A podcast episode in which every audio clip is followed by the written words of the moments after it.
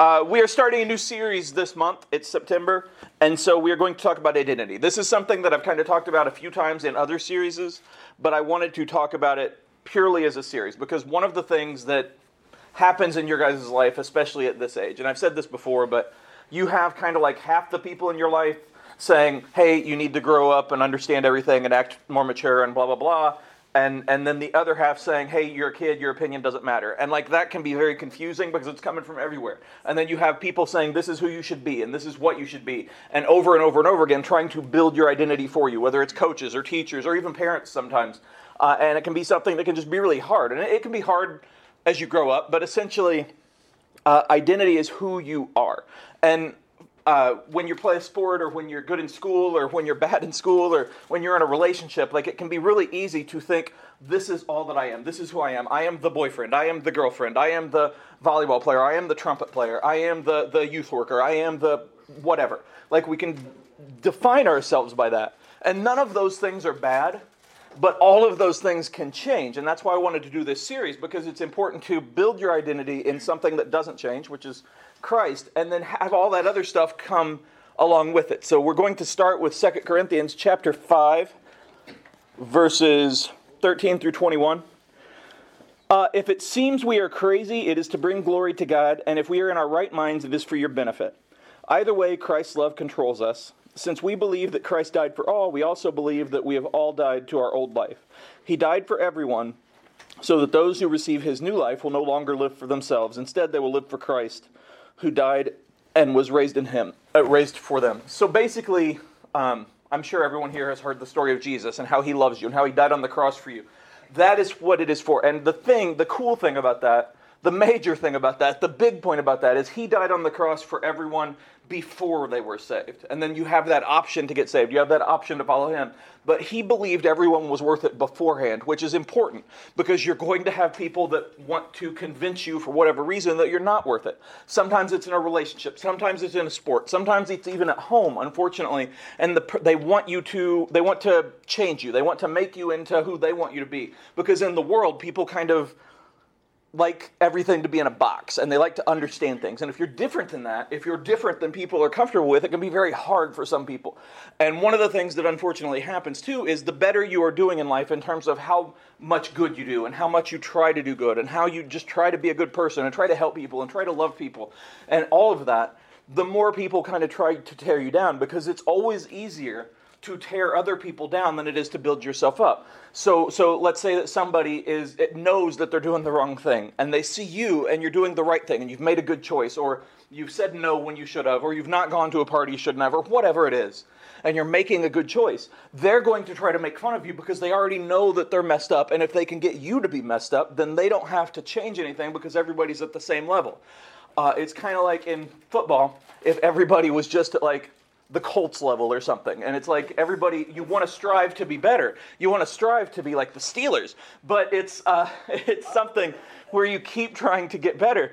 And, and it's so much easier, though, to try to tear other people down. And sometimes that's easy for us.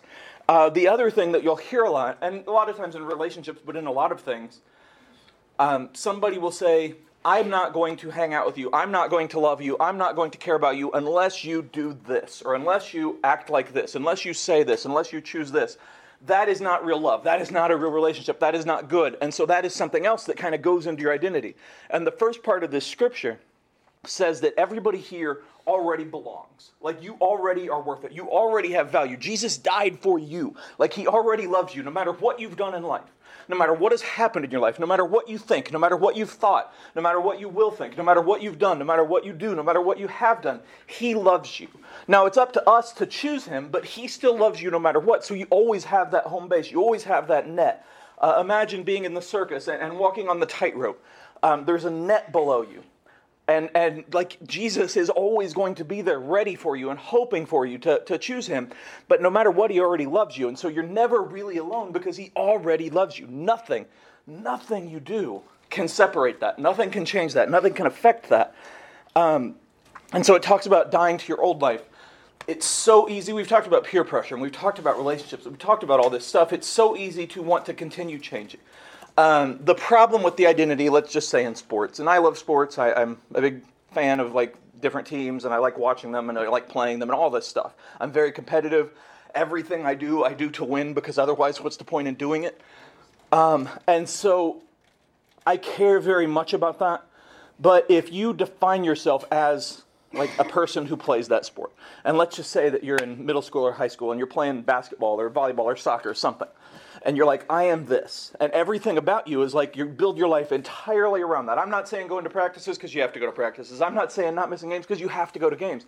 I'm saying like literally everything is about that. You have like a poster on your wall of just a, a ball, and you have like everything is like I am so and so the athlete, and that's how you define yourself. Well, when middle school ends or high school ends, or you get hurt, unfortunately, hopefully that never happens for anybody, something can happen to change that. And then who are you? And if you've defined yourself as that, you can be really lost and you can be really scared. And college can be scarier. Outside of high school can be scary when you don't know who you are because you've always thought this. And it can be the same thing for, for school. Part of my competitiveness is I wanted A's all the time, so I got them.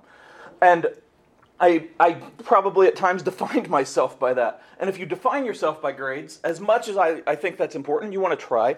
Uh, but if you define yourself like, this is who I am, what do you do when there's no grades, or what do you do when it's something you can't handle? Uh, I've known people who go to college and they don't know how to study it or, or they get lost in something, and because they define themselves by this specific grade, when it changes, they're lost and they're, they're scared. The important thing is just doing your best in both of those things. That's important.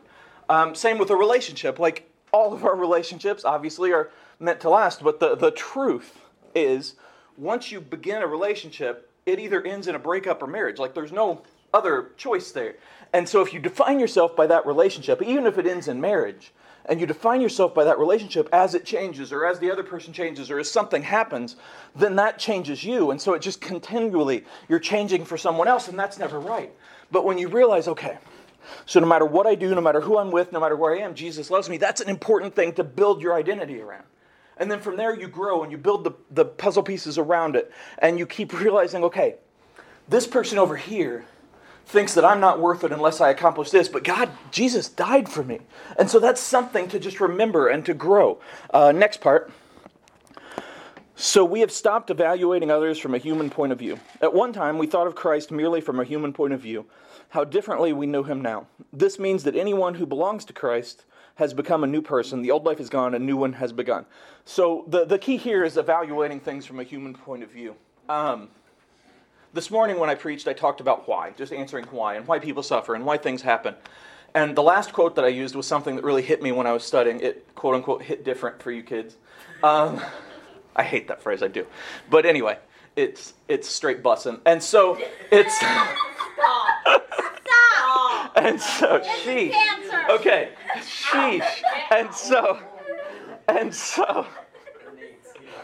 Anyway, the quote I used was basically sometimes, sometimes I want to ask God why there's poverty and why there's hunger and why there, there's uh, hurt people in the world.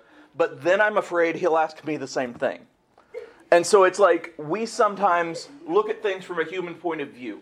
And it's like, well, that sucks and it's always going to suck. Or that person, I don't like them and so I'm never going to like them. Or that person did this, or that person wants this, or that person's really cool. Uh, this is what it means to be popular. And we look at things from a human point of view. And what this says is part of finding your own identity is you recognize that that point of view can change. So you try to look things from an eternal point of view or from a better point of view, from a way to think, okay, I am complete. I don't need a person. I don't need a sport. I don't need a grade. I am complete and to keep telling yourself that and growing like that and building your identity around that and seeing other people from a human point of view too. Because one of the things we fall into is it's really easy to understand your actions. So, like if Rob this morning wakes up and he slept on the wrong side of the bed and, and like he kind of fell when he got up and he stubbed his toe and he was just in such a bad mood. And he walks out and, and when he's walking through Walmart, he runs into Carol and and Carol like just accidentally bumps him with a cart, and Rob just screams at her. And he starts like throwing cans, and he's like, "This is so stupid. You don't care about anybody else." Just goes at her. He had a bad day, and so later he's going to go back and he's going to say, "Carol, I am so sorry that I hit Rick with a can in the head, and ha- he had to go get his uh, concussion test and all this. I'm so sorry that all this happened, and I'm so sorry that I, I also keyed your car and all this stuff. I just really had a bad day. And so his goal, eh, he's going to be like, well, she needs to understand that because I have, I've had a bad day. Now, in the same situation, if Rob's just walking and Carol comes in and she's had a bad day, then Rob just thinks she's a jerk forever because she she should know better. Like she should treat better. And so, like obviously this hasn't happened, but this is how we do things. Like we understand our motivations. If we insult somebody, we know we're joking. If we hurt somebody, we know that we didn't mean to. If we have a bad day, we know that that's okay. But if somebody else does that, we judge them harder than we judge ourselves sometimes. And so the human point of view thing, I judge myself harder than anybody else, but the human point of view thing is you realize, okay, everybody is a person. Like everybody, whether I agree with them or not, whether I believe like them or not, whether I know them or not, they're a person. And so their life is not built around me. Like people don't have different opinions or different beliefs uh, just to, to anger you or make you upset. They do it because they believe it, and then they live their life, and you know it kind of connects sometimes. So having that not human point of view is you recognize, hey, I'm going to have bad days. Other people are going to have bad days. I need to try to do my best every day to treat others like I want to be treated and to remember that my identity doesn't change however anybody treats me. That does not mean that it's ever okay to be abused. It does not mean that it's okay to have somebody around that just constantly tears you down. However, and one of the things, and I've said this a lot sometimes, um, one of the things that kind of frustrates me is the overuse of the word toxic and by that I mean, I see a lot of people, I hear a lot of people say, well, they're toxic, cut them out of your life. Now, absolutely, if somebody is abusive and angry and hurts you, cut them out of your life, yes. But sometimes, often, people say that when it's just somebody that disagrees with you. And it's like somebody that says, Yeah, I don't think you should jump off the top of the church with a, a, blanket as a parachute. You're like, You're so toxic, get out of my life. That's not toxic, that's just being a friend. So, people that disagree with you are not toxic. People that abuse you absolutely are. And I say that because you have to understand from a human point of view that, that other people are going to have opinions that can help you. It doesn't mean to accept everyone else's opinion as fact, it doesn't mean to accept everyone's advice, even. But it means to listen. And if you have close friends, people that you care about, people that love you, that are saying, I don't think this is a good idea, I, I think that you need to check it, you know, actually stop and think about it. Again, it doesn't mean you have to change things, but that's the human point of view thing. Because from a human point of view, we look at as, well, what I want to do is what's right because I'm the main character in the video game.